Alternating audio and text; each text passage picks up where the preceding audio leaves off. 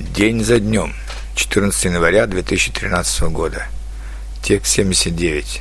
Марш против подлецов. Вчера в Москве оппозиция устроила марш против подлецов. Этот марш был устроен против тех депутатов Госдумы, кто проголосовал за закон Димы Яковлева, запрещающий американцам усыновлять русских детей-сирот.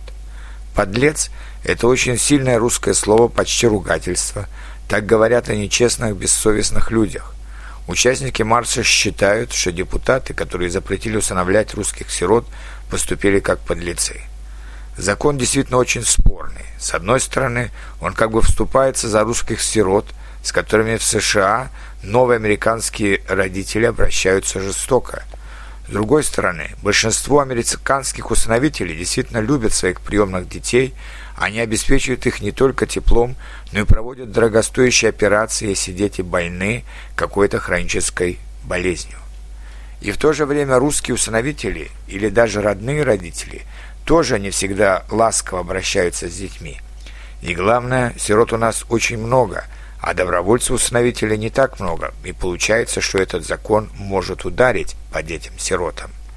Но самое нелепое – это то, что этот закон принимался в ответ на список Магнитского в США, который запрещал некоторым русским чиновникам, виновным в гибели адвоката Магнитского в русской тюрьме, посещать США, хранить там деньги и так далее. Более логично было бы запретить американским чиновникам, которые принимали этот список Магнитского, приезжать в Россию, раз Россия видит в этом вмешательство США в ее внутренние дела. А закон Димы Яковлева – очень странный и нелогичный ответ. Но депутаты решили иначе. Вот почему состоялась эта манифестация людей, которые не согласны с таким ответом русских депутатов, потому что они втягивают в политический спор ни в чем не повинных сирот. В манифестации приняли участие до десяти тысяч человек по официальным сведениям и до восьмидесяти тысяч человек по оценке самих оппозиционеров.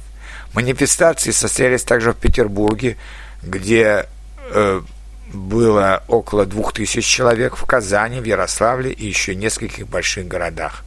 Но это, конечно, далеко не парижские масштабы, где за традиционные семейные ценности выступило вчера более пятисот тысяч человек.